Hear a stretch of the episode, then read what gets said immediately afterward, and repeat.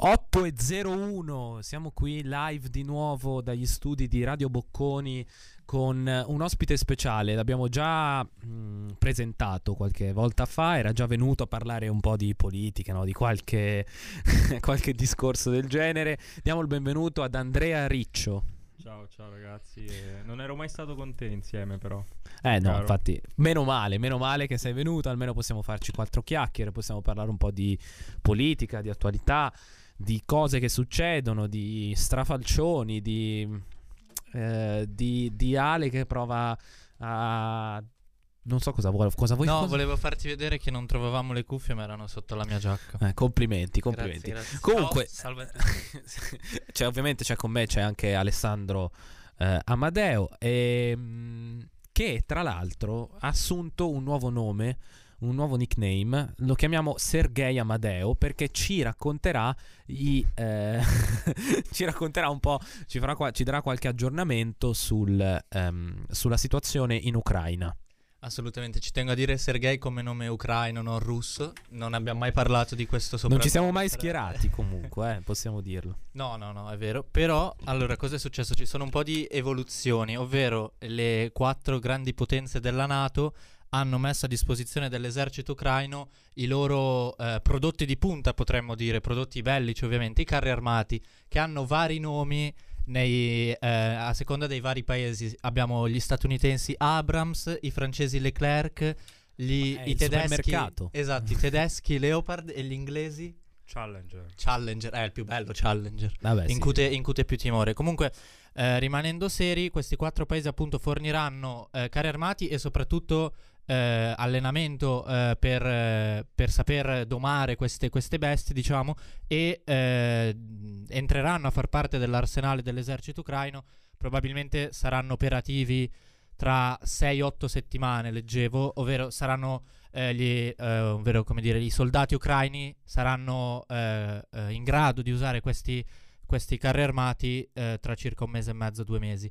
È una grande comunque mossa, uno sviluppo nella, nella, dinamica bellica tra l'Ucraina e la Russia, nonostante Biden abbia eh, tenuto a dirci che non bisogna preoccuparsi, loro forniranno questi carri loro e non solo forniranno questi carri armati, ma non va in una direzione di, di un'escalation. Questa... Ecco, esatto, questo, questo è ciò che ci interessava, cioè può andare verso un'escalation oppure no? Mm, beh, ci va per definizione, questo penso non ci sia alcun dubbio, bisogna, bisogna capire quale escalation, cosa peggiorerà. Comunque la linea si sposta sempre più in là. Non, non avremmo sì, mai no, pensato neanche all'inizio della guerra che eh, dei carri armati così potenti e così anche recenti, soprattutto, potessero essere usati in combattimento. Esatto, infatti, a tal proposito, noi avevamo sempre visto in Ucraina no, schierare delle, eh, degli armamenti sia da parte da ambedue le fazioni, cioè mettiamo mettiamo in chiaro le cose, degli armamenti sicuramente abbastanza vecchi, eh, non particolarmente eh, efficaci per quanto riguarda, no, eh, facendo una, una un, comparando, comparandoli con quelli odierni, e insomma c'era anche venuto il dubbio di dire ok, ma che, che razza di guerra è? C'è una guerra che è combattuta non con i mezzi più... Più, più, recenti, ma semplicemente come se si dovessero ripulire i magazzini no, da, da, da, dai vecchi armamenti. Ora, diciamo, l'arsenale più potente, più um, moderno. più moderno sta scendendo in campo e è, è assolutamente qualcosa da, da, tenere in conto. Esatto, chiederei anche l'opinione del nostro ospite che, che abbiamo invitato e ascoltiamo volentieri. Sì, no, diciamo, eh, da un punto di vista strategico la, il grande cambiamento è stato insomma, la posizione della, della Germania, cioè la conquista da parte ucraina del, dell'appoggio tedesco dopo che insomma, la riluttanza del del cancelliere Scholz a, a inviare questi carri armati, a soprattutto a uh, permettere agli altri paesi euro- europei la, a loro volta la consegna di armamenti all'Ucraina. E nonostante tutto quello che avete detto voi sia vero, uh, dobbiamo dire che uh, la prima spedizione sarà costituita da 14 carri armati. quella tedesca così come quella della Gran Bretagna eh, che è molto distante dai 300 che erano stati richiesti dalle forze armate ucraine come soglia, diciamo, di un numero che avrebbe fatto poi una differenza significativa nel conflitto e quindi ci dobbiamo aspettare che questa dinamica di, uh, dell'Ucraina che chiede armi all'Occidente e a- s- alcuni paesi come la Germania che è continua a essere riluttante proseguirà insomma per i prossimi mesi.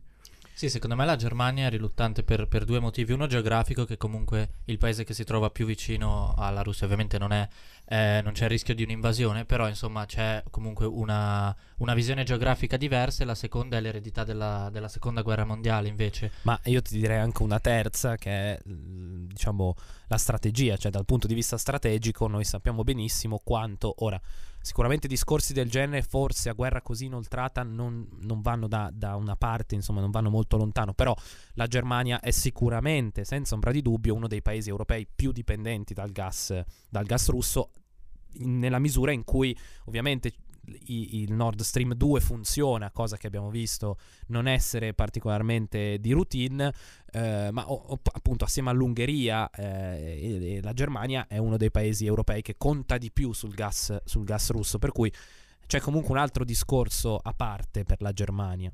Assolutamente, assolutamente. Eh, La Germania e il suo cancelliere sono stati molto criticati dall'inizio della guerra, sia per la questione appunto della dipendenza dal gas, sia per altre questioni come eh, l'appartenenza del- di- dell'ex cancelliere Schröder eh, nei consigli di amministrazione di società russe. eh, e anche appunto dalle posizioni di, de- di Scholz stesso però c'è da dire che alla fine sempre con questa un po' riluttanza eh, i- hanno, hanno compiuto tutti i passi necessari. Sì, cioè la dipendenza dal gas russo adesso praticamente è stata azzerata Sì. da che Anche dall'apertura, dalla riapertura di, di centrali a carbone, eh, alle quali tra l'altro Greta Thunberg si è opposta, si è fatta arrestare ed è stata riluscia- rilasciata, rilasciata ore dopo. Comunque sì, no, assolutamente, sono d'accordo su questo. eh, bisogna vedere un attimo come si evolverà.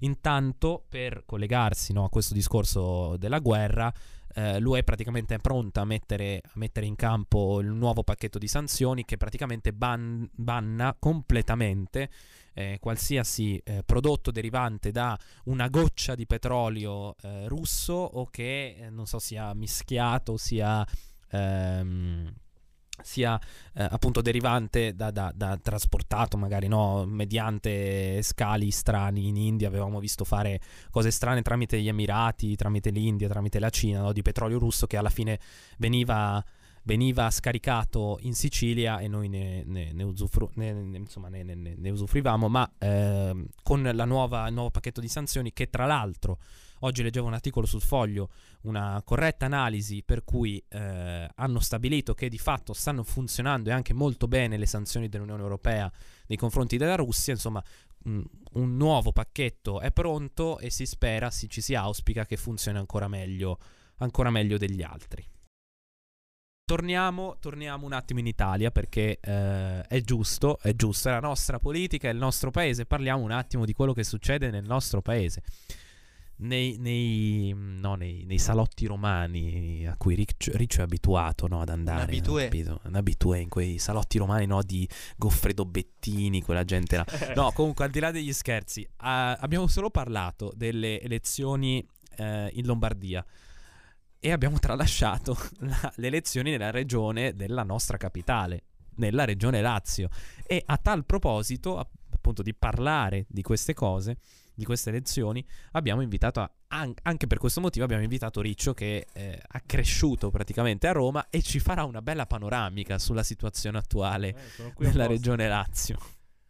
Eh, diciamo che nel Lazio si è configurata una situazione, come dire, uguale e contraria rispetto a quella lombarda, cioè il candidato del PD Alessio D'Amato eh, è riuscito a ottenere l'appoggio e il sostegno di Italia Viva e Azione, ma non quello del, del Movimento 5 Stelle che appunto eh, promuoverà la sua propria candidata consegnando così di fatto, come in Lombardia, eh, con ogni probabilità la vittoria al centrodestra. Che si- I sondaggi infatti già la danno in vantaggio diversi punti percentuali. La, la- la situazione è praticamente, come dire, simmetrica, cioè c'è il candidato di centrodestra che viaggia intorno al 40-45% nei sondaggi e il candidato del- del PD con eh, i vari alleati intorno al 35, quindi un, un margine non enorme, però ampio di sicurezza.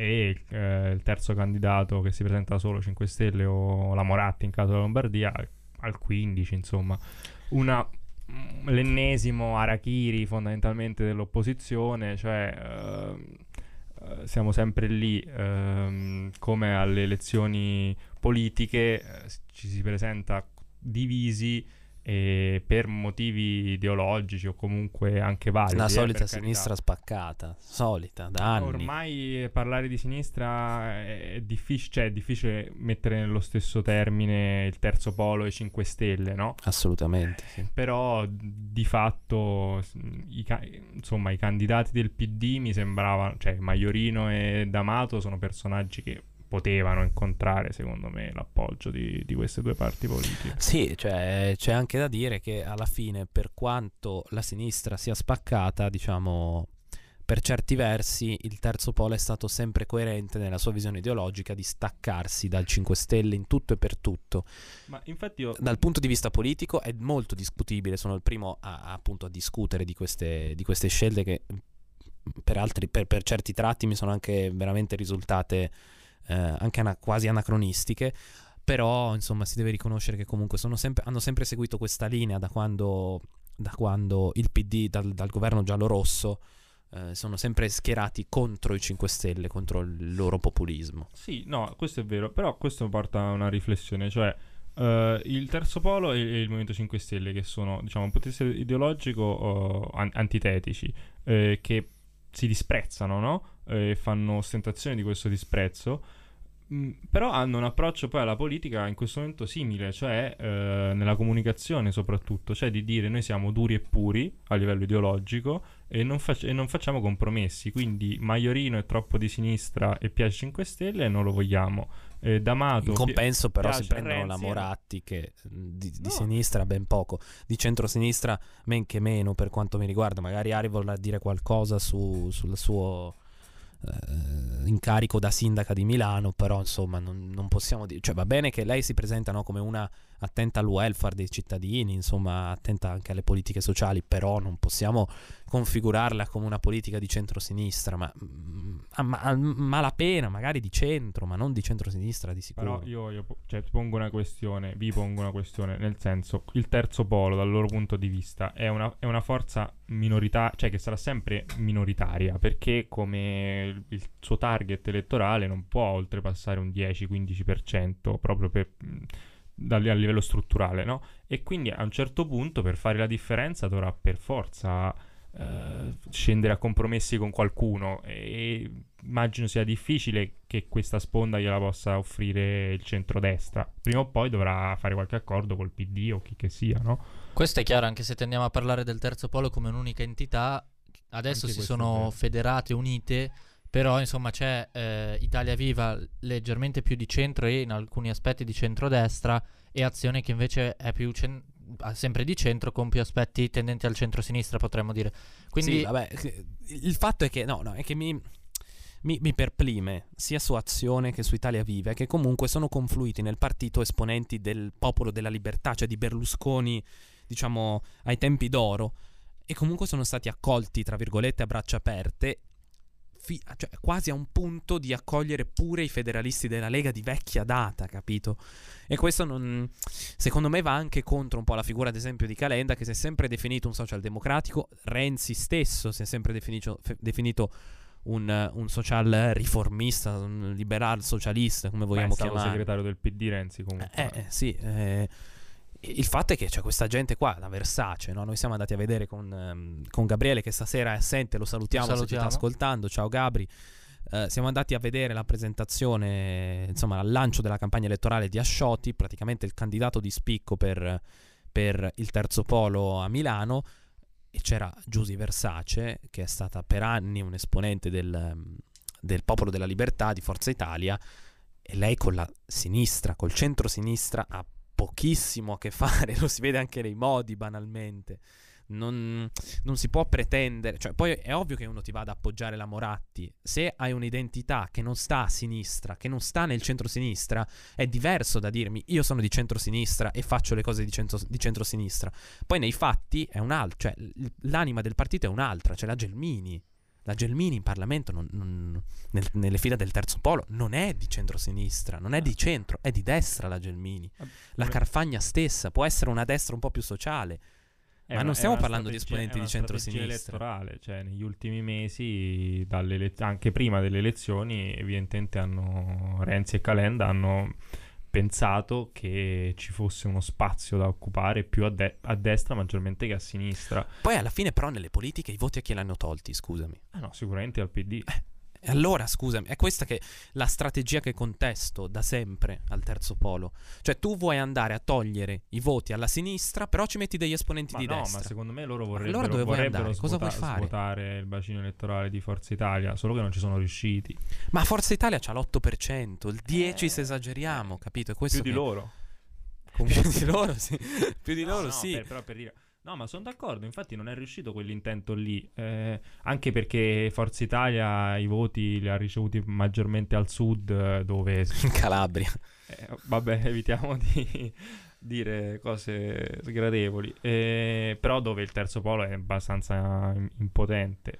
Eh, quindi do- loro pun- evidentemente puntano a cercare i voti del nord produttivo che storicamente è un po' più conservatore, vota, votato Berlusconi, magari ha votato la Lega, adesso probabilmente avrà votato la Meloni eh, e quindi pun- per allargarsi vanno di là.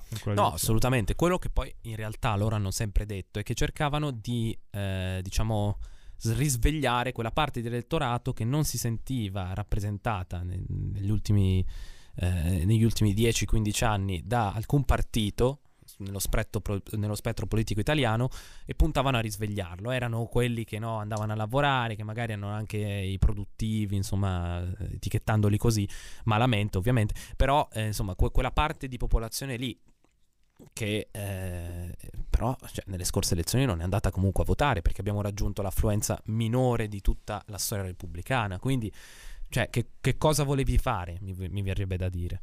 Beh ragazzi tireremo le conclusioni dopo il 12 e il 13 febbraio, solo una cosa rapida e che ci siamo scordati, chi è il candidato della destra in Lazio, quindi il probabile futuro presidente? è Francesco Rocca, che è mm, ex presidente della Croce Rossa. Eh, diciamo, curiosamente, eh, entrambi i, i- principali candidati vengono dal mondo della sanità. Cioè, Rocca ha lavorato appunto, stato presidente della Croce Rossa per tanti anni, D'Amato è stato per anni- gli ultimi dieci anni nella giunta Zingaretti assessore alla sanità.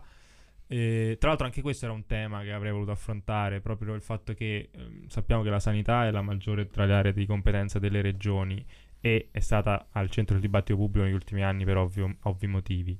Il Lazio è stata, una, è stata tra le regioni maggiori quella che ha affrontato meglio la pandemia in tutte le sue fasi ed era amministrata dal centro-sinistra e, questa- e- e- e si appresta a perdere il centro-sinistra comunque le elezioni. La Lombardia ha affrontato il Covid in maniera tragica, possiamo dirlo, penso liberamente, e comunque invece si appresta a vincere, che dà l'idea della, de- de- della situazione dell'opposizione in questo momento, no?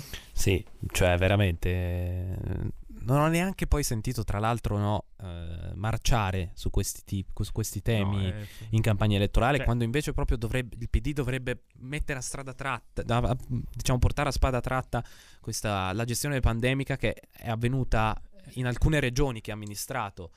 Emilia Romagna anche mi viene da dire, a parte Piacenza, no? la prima fase quando c'era Codogno molto vicino che infondeva di, di- di- di- di- di malati eh, l'area, però per il resto non è stata gestita male, il Lazio è stata gestita bene, eh, in Campania con tutte, con tutte le, le- le, mm, insomma, mm, i commenti che si possono fare nel caso anche rispetto no, alla costituzionalità delle norme introdotte da, da De Luca, non è stata gestita male sicuramente. In Lombardia è stata gestita malissimo, eh sì, veramente male. pensandoci, se ti avessero detto ad aprile, ma- maggio 2020 che Fontana sarebbe stato rieletto, pro- probabilmente con un margine discreto, Ma sì, ma poi tra l'altro quando... fatica a crederci. Esatto, ma anche nel 2021 quando è stato indagato per quella storia dei camici che aveva concesso a suo cognato, cioè se uno mi avesse detto Fontana sarà, sarà rieletto nelle prossime elezioni avrei detto ma cosa stai dicendo? Guarda che cosa sta facendo, non lo voteranno.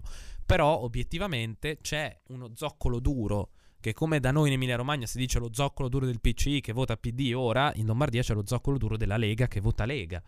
Quel tessuto produttivo imprenditoriale che è ben radicato nella società lombarda e che si esprimerà molto probabilmente a favore di Fontana. e per loro ti dirò che, vi dirò che è anche meglio esprimersi a favore di Fontana che a un partito nazionalista e centralista, tra virgolette, come Fratelli d'Italia. Eh, però in realtà poi alle elezioni politiche Fratelli d'Italia ha, ha, spinto, ha rubato ha spinto. molti voti sì, al sì, nord, sì. in Lombardia spinto, e in Veneto, alla Lega. Sì, infatti mi ricordo che si cominciavano già a creare correnti no, federaliste o Eh, sì. massimaliste, tra molte virgolette, della, della Lega, eh, già da, da quando, da quando la Lega ha preso eh, il 10% molto molto scarso alle elezioni, quindi... Eh sì, vedrà. la- l'anima, insomma, federalista o separatista, no? Che, che riemerge, quella di Bossi, eh, per recuperare un'identità sul territorio. Comunque, tornando a noi, eh, discusso no, di implicazioni sul terzo polo, sulla sua mission, sulla sua vision, sulla sua strategy eh, rispetto alle elezioni politiche, alla collocazione politica ed ideologica del partito. Ehm, passiamo a un'altra cosa. Un, al- un tema che a me personalmente sta molto a cuore ed è quello della concorrenza, specialmente in certi ambiti. Probabilmente se ci, se, ci avete già seguito, ma a questo punto direi che non si sente sul sito, quindi eh, vi rimandiamo al podcast. Se ci avete un po' seguito, sapete che io e Ale siamo abbastanza appassionati di trasporti, mobilità, urbanistica e no, quindi il tema della, del- dei, dei trasporti ci sta molto a cuore. Rientra tra il tema dei trasporti la concorrenza in Italia. Dopo, dopo ovviamente eh, l- l- il Regno Unito è entrata in, in vigore, tra virgolette, la direttiva UE che stabilisce che mh, praticamente per tutti i eh, servizi erogati da eh, organizzazioni pubbliche o comunque facenti capo a, ehm, a- al pubblico eh, rispetto ad alcuni, te- alcuni, alcuni settori tipo trasporti, tipo balneari, tipo qualsiasi altro, ad esempio anche i, i taxi e gli NCC, eh, praticamente c'è un monopolio rispetto ai trasporti in quasi tutte le città e eh, noi possiamo tranquillamente dirlo da, mm, da residenti a Milano, ATM e Trenord praticamente sono in, in eh, una continua concessione senza gara d'appalto da quanto Ale? 15 50 anni. 15 anni, ma Senza Cioè, gara perché prima non era obbligatorio. eh, Però non sì. era bene, sono 15 anni che sono, che sono senza gara. Ehm, da quando è stato introdotto Italo, cioè da quando Italo è entrato, è entrato nel settore, eh, le ferrovie dello Stato non sono più eh, a monopolio, diciamo, statale, quindi insomma c'è concorrenza anche lì. Ma ci sono altri aspetti. A Roma Atac, grande esempio di, di mancata cor- concorrenza per quanto riguarda i trasporti, no?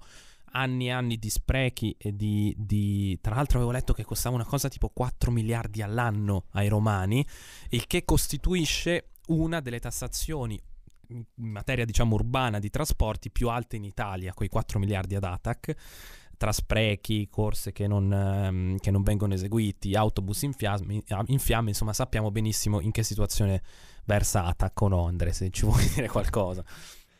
Argomento un po' spinoso, diciamo. Leggevo anche qualche tempo fa che era che aveva una percentuale di assenteismo Sì, all'interno vero, dell'azienda che era, era- era folle, cioè eh, nessuna azienda normale sopravviverebbe con, con numeri del genere.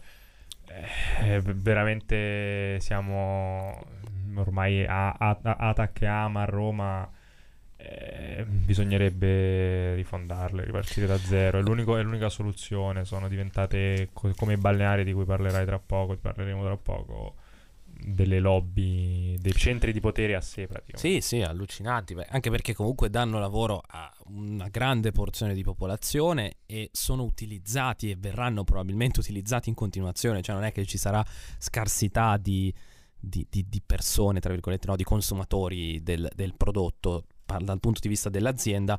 Insomma, ATAC andrebbe eh, per la gestione liberalizzata, perlomeno no, il, il settore dei- di mobilità urbana eh, in merito al trasporto pubblico.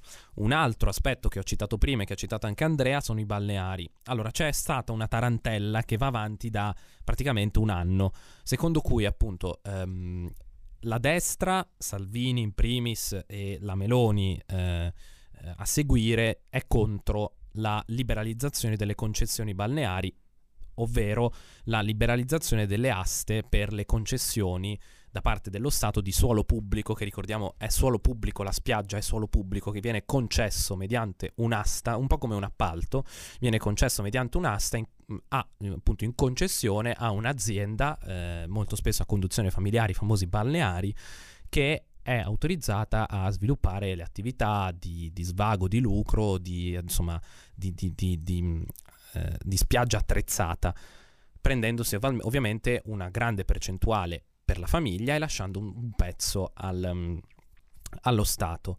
Uh, un meccanismo simile, tra l'altro, eh, molta gente non lo sa, avviene anche per le cave di marmo. Io non lo sapevo, mm, succede praticamente la stessa cosa. Vengono affidate lo scavo no, e la manutenzione di, delle cave di marmo ad aziende che poi sfruttano la, eh, il territorio, ovviamente ci lucrano, ci guadagnano e una parte la danno allo Stato. Comunque, per eh, il discorso delle concessioni balneari c'è una direttiva UE datata 2007, se non mi ricordo male, perché infatti diceva 15 anni fa, Ale, infatti mi, mi annuisce eh, dall'altra parte del, del vetro, eh, che appunto eh, istituisce, sancisce che devono esserci delle gare di appalto libere, libere per quanto riguarda la concorrenza tra tutti i coloro che, vogliono, intro- che vogliono introdurre la propria azienda in, quel, in, quello specifico settore a livello mondiale, quindi nazionale, internazionale, europeo, qualsiasi azienda che voglia introdursi in quel settore, che voglia investire in un qualsiasi paese UE, potrebbe, dovrebbe farlo secondo questa direttiva, che non è stata rispettata per 15 anni e forse, forse verrà inserita come clausola da rispettare per l'erogazione dei fondi del PNRR a.k.a. Next Generation EU, a.k.a. 200 miliardi di euro che vengono dall'Unione Europea. Ora, questo è un tema che, appunto, come dicevo, è già un anno che la destra ne parla eh, e eh, è abbastanza spinoso perché possiamo dirlo che è una lobby. Eh, la, la, la, I balneari sono una lobby, possiamo dirlo ora. Possiamo dirlo a pieni polmoni, assolutamente. No, tra l'altro ci sono varie considerazioni da fare, ad esempio, come tu hai ben detto, eh, i, diciamo, le spiagge, i bagni attrezzati sono spesso a conduzione familiare e uno degli argomenti eh, di forza che usano contro questa eventuale gara è il fatto che spesso sia la loro unica fonte di reddito, ovvero che con tutto ciò che ricavano, diciamo da maggio a ottobre, poi dipende anche dalla, dall'area geografica e dalla stagione, comunque eh, diciamo i mesi più caldi dell'anno, poi devono mantenere magari se stessi, i propri figli, eh, la propria famiglia per eh, la restante parte dell'anno. E quindi questo è un argomento che si è sentito spesso e che probabilmente sentiremo spesso perché questa discussione si deve ancora accendere in un certo senso. No, si è abbastanza accesa. Guarda, oggi, notizia di oggi che praticamente si sono visti in Consiglio dei Ministri o comunque a classe dirigente, no, classe dirigente, qualche trattoria attorno a Montecitorio, no? classe dirigente dei partiti del governo, eh, praticamente la Meloni ha detto eh, o liberalizziamo oppure non li prendiamo i soldi del PNRR, per cui è stata abbastanza chiara. Eh, questo ovviamente f- a fronte del fatto che nel decreto mille proroghe che arriverà eh, approvato tra qualche giorno si voleva inserire la proroga per altri 50 anni delle concessioni balneari. Insomma, è rientrato, è un, è un discorso che torna spesso, no? che eh, è abbastanza ricorrente alle nostre orecchie se si sentono, i, se si ascoltano i telegiornali o si leggono i giornali. Però essendo l'Italia un paese molto molto dipendente dal turismo, soprattutto in alcune aree eh, balneari, mi verrebbe da dire eh, Emilia Romagna, per dire io sono dell'Emilia Romagna, Liguria, la mia ragazza è Ligure e direi che può confermare. Eh, io vado in Liguria, non so perché tu indichi sul Lombardo. No, ma, no, ma anche, lago di Garda. anche Lazio, Molise, eh, Campania, insomma, ci, in tutta Italia, tut, qualsiasi regione che è bagnata dai mari, che praticamente tutte, ehm, il tema dei balneari è abbastanza, è abbastanza sentito. Sì, eh, diciamo che se, sarà particolarmente costoso da un punto di vista politico per la destra, per questo governo, uh, nell'eventualità appunto di liberalizzare uh, le, le, concessioni balneari che vabbè, al, al, momento sappiamo vengono concesse a prezzi stracciati e in alcuni casi sono dei, dei terreni che, che, rendono veramente montagne di soldi. Eh. Poi appunto uh, non, non, non, sono così tanto competente in materia, però per esperienza personale mi sento di dire questo.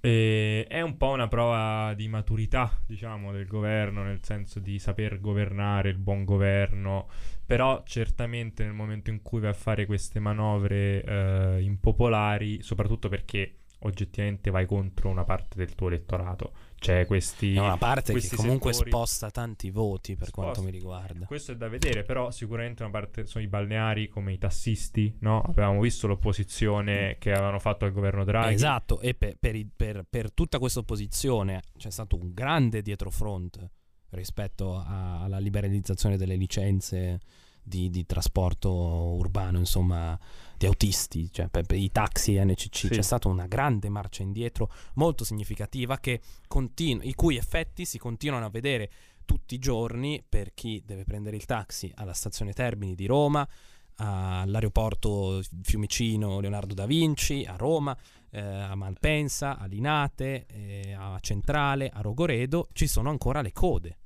Ancora le code per prendere i taxi e questa è una cosa inaccettabile per quanto mi riguarda.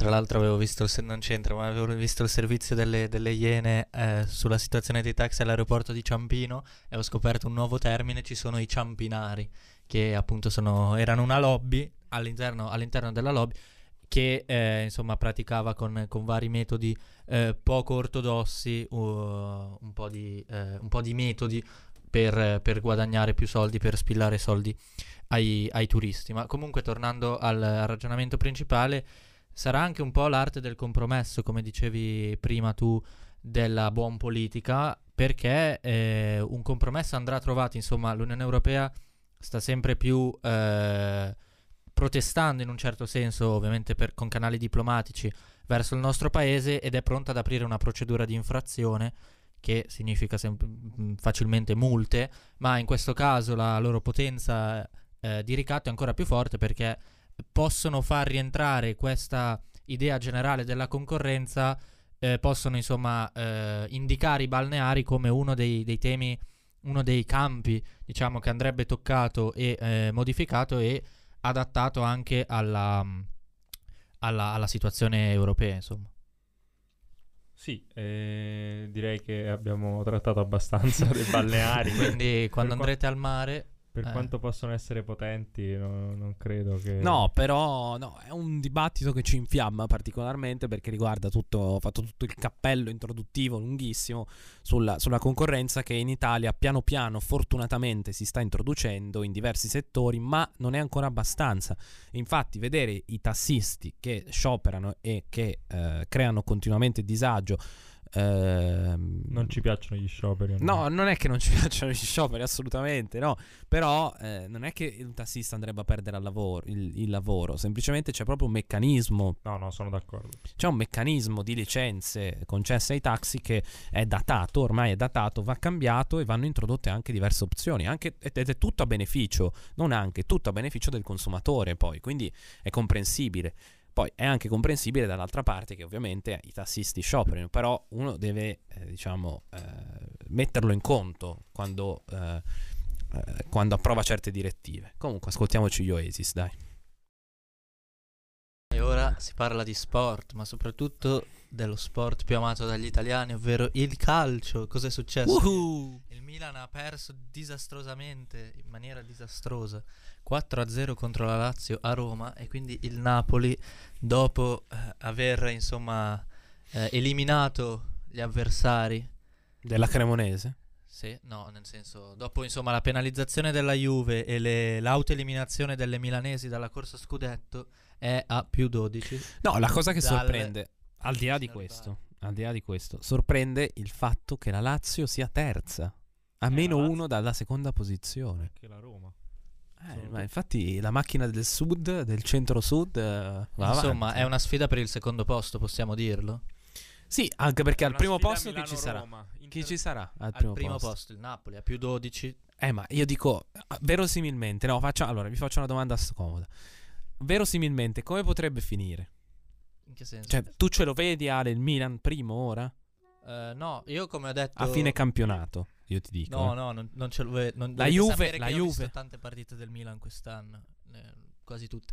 No, scherzo, nel senso, adesso a parte gli scherzi, il, il Napoli sembra senza rivali, la Juve ovviamente no, magari, magari s- senza contare la penalizzazione, chi lo sa, perché attenzione, hanno fatto ricorso, quindi... Però anche loro sarebbero a meno 12, eh no, anche con i 15 punti di... di Sarebbero, penalità. quindi sono a meno 27. Sì, adesso fa un po' ridere, però sì. Eh, Ah, no, i lì- stessi lì- punti del Bologna. Ma infatti il discorso è questo. cioè, io- noi siamo tifosi, tifosi del Napoli, eh, io e te. No, ci siamo già Eh, esposti. eh, quindi siamo scaramantici, però no- non mi fido troppo del- del- della mentalità del Napoli, della squadra, della, della costanza, soprattutto verso la fine del campionato. In verità Però era a gennaio, però, il problema una volta. Eh, Ti ricordi? Però l'anno scorso è stato Sono anche stati i mondiali, fine. sarà febbraio il problema. ma- Eh, ma il pro- il No, pro- però alla fine non tanti giocatori del Napoli. La eh. questione è che i, i punti sono talmente tanti adesso che una mm, eventuale inseguitrice dovrebbe fare un filotto di vittorie proprio imponente per E il rimettere Napoli è un filotto di eh, sconfitte. sì, quello diciamo mettiamo- lo mettiamo come condizione di partenza per, senza la quale Cosa non impossibile. Esatto, tra- tra l'altro è possibile. Però appunto una tra l'Inter e il Milan, dai, consideriamo queste, dovrebbe vincere, non so, 8 partite di fila, 10 partite di fila. No, e in questo assolutamente. momento Significa non sem- metà girone, Eh, tutto vinto di fila. beh, non sembrano in grado.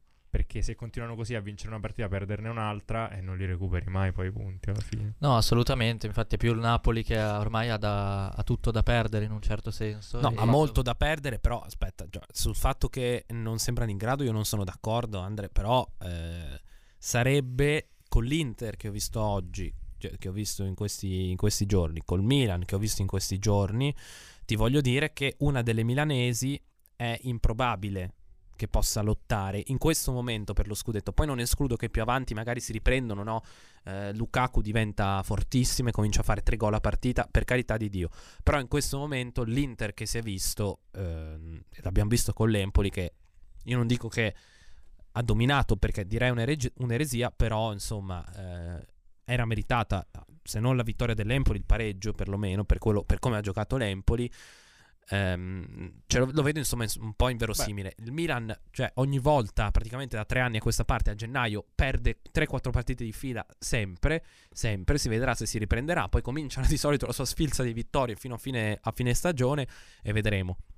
Beh, si può dire una cosa, tra, tra due giornate, se non mi sbaglio, comunque tra poco c'è il derby. E quindi direi che a quel punto chi, vi- cioè, chi vince sarà per forza l'unica possibile rivale.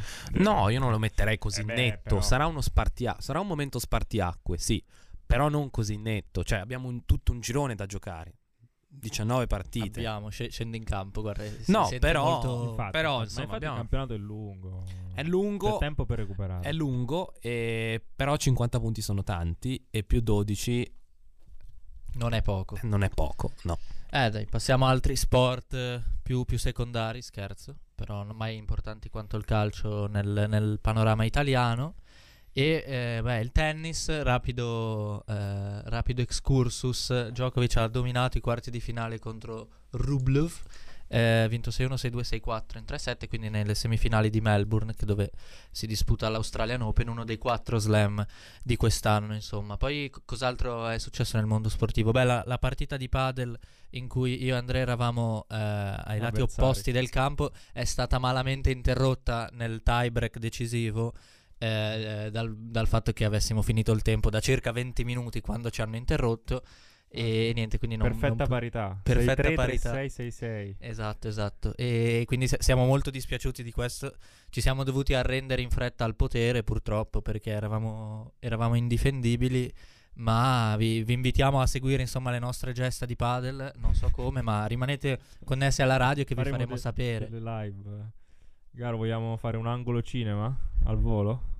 Ma sì, dai, dai, facciamo un angolo cinema. Allora, eh, no, però qua, qua chiedo, chiedo a Ilaria di avvicinarsi perché voglio sentire anche la sua opinione. Ieri sera siamo andati a vedere assieme a eh, Anna Stella, siamo andati io, Andrea, eh, compagni ormai di cinema, andiamo sempre al cinema. Siamo andati, no, in verità, sette volte.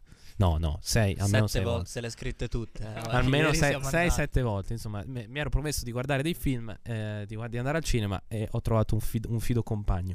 Ehm, lessico escluso, mm, non scelto a caso. Comunque, eh, abbiamo, abbi- siamo andati a vedere Babylon. perché volevamo, volevamo accontentare eh, ragazze. Che voleva andare a vedere Babylon perché appunto Black Blockbuster con eh, eh, Margot Robbie, Brad Pitt, eh, regista di Whiplash che mi ricorderai come si chiama. Damien Chazelle. Esatto, proprio lui. proprio lui. E siamo andati a vederlo al Colosseo. Allora, Pensieri, vai. pensieri. Allora, ehm, a me non è piaciuto, francamente. Non mi è piaciuto perché secondo me è una storia che non sta in piedi, francamente. Non, non sta proprio in piedi. Ci sono troppi spunti, troppe mm, trecci vari, anche se alla fine è imperniato troppo su una figura. E questo un, un attimo quello che mi scombussola. A tratti è, è esageratamente grottesco. C'è una scena, quella in cui vanno in quel posto, ehm, nella caverna di Los An- fuori Los Angeles, eh, in cui vedono il, il tipo che si mangia i topi, che è com- completamente a caso, ma non è quel completamente a caso che ti fa sorridere alla Tarantino come ieri dicevo, ma è un completamente a caso che non ci sta per niente bene e per cui non... So, fai parlare Ilario. No, overall non mi è piaciuto. Allora, secondo me, ciao a tutti ragazzi, eh, l'unica parentesi bella è stata quella, la riflessione ultima sul, sul cinema, sullo scopo e l'evoluzione della storia del cinema negli anni. Parte con eh, il cinema muto e fino ad arrivare poi agli anni 60 praticamente, mi sembra. E, però per il resto è stato super confusionario. Sì, diciamo che io ho trovato che nel complesso il film non funzionasse perché appunto i vari piani narrativi, cioè sia alla- dal punto di vista di trama, cioè personaggi, cioè storie separate di personaggi che si intrecciavano solo in alcune occasioni, sia proprio il- i, sig- i vari possibili significati del film alla fine fossero così tutti isolati, un film fatto di scene che, ave- che avevano un senso a sé. Non, non- non- che- ma queste tre ore, tra l'altro, lunghissimo, troppo lungo si può dire perché comunque un film per essere così lungo deve, deve essere bello. Eh, eh, alla fine non ti resta niente, diciamo, di eh, un messaggio, di un qualcosa che ti, ti- ti fa restare dentro, secondo me. Se non questa esplosione di, appunto, mi diceva Garo, grottesco eh, della scena iniziale, di alcune scene eh, che ti rimangono perché oggettivamente possono impressionare, però così un po', come dire, ridondanti, un po'... Tutti quei suicidi. No Sì. spoiler. No, no, Insomma, se, se Anna Stella vi, vi consiglia qualche film da andare a vedere, non ascoltatela. No, non è vero, No? dai, Ah, dai. Ah, vabbè, un colossal hollywoodiano, comunque ci stava andarlo a vedere. Eh, comunque il regista è un regista importante, eh, Margot Robbie, Brad Pitt, eh, cioè, poi visivamente era anche bello da vedere, oggettivamente, comunque, cioè, aveva, faceva il suo effetto sul- sullo schermo. Eh, la, la colonna sonora, per dire, me- a me è piaciuta, sì, ci stava. Eh, però, appunto, nel complesso abbiamo trovato che non funzionasse più di tanto. Dallo Zoo di Roma siamo tornati agli studi di Milano per salutarvi augurarvi una buona serata e ricordarvi che saremo eh, prontamente, no mamma scusatemi, saremo eh, a breve in formato anche podcast. Non sappiamo ancora, non No, no. abbiamo ancora una data precisa, però ci potrete, ci potrete sentire Sicuramente presto. queste puntate saranno caricate, probabilmente sarà anche tagliata questa parte. Sì, però- decisamente sì. E, e niente, insomma, ringraziamo Andrea Riccio per essere passato a trovarci. Grazie Grazie mille. a voi, sempre un piacere venire. Ringraziamo anche Ila per eh, averci Solito suppor- supporto. supportato e sopportato per, per questa ora. Bravissimi ragazzi, grazie. Grazie, grazie. Grazie, Ringraziamo voi che, che ci avete ascoltato Se ci siete riusciti. esatto per, per quest'ora e vi auguriamo una buona serata.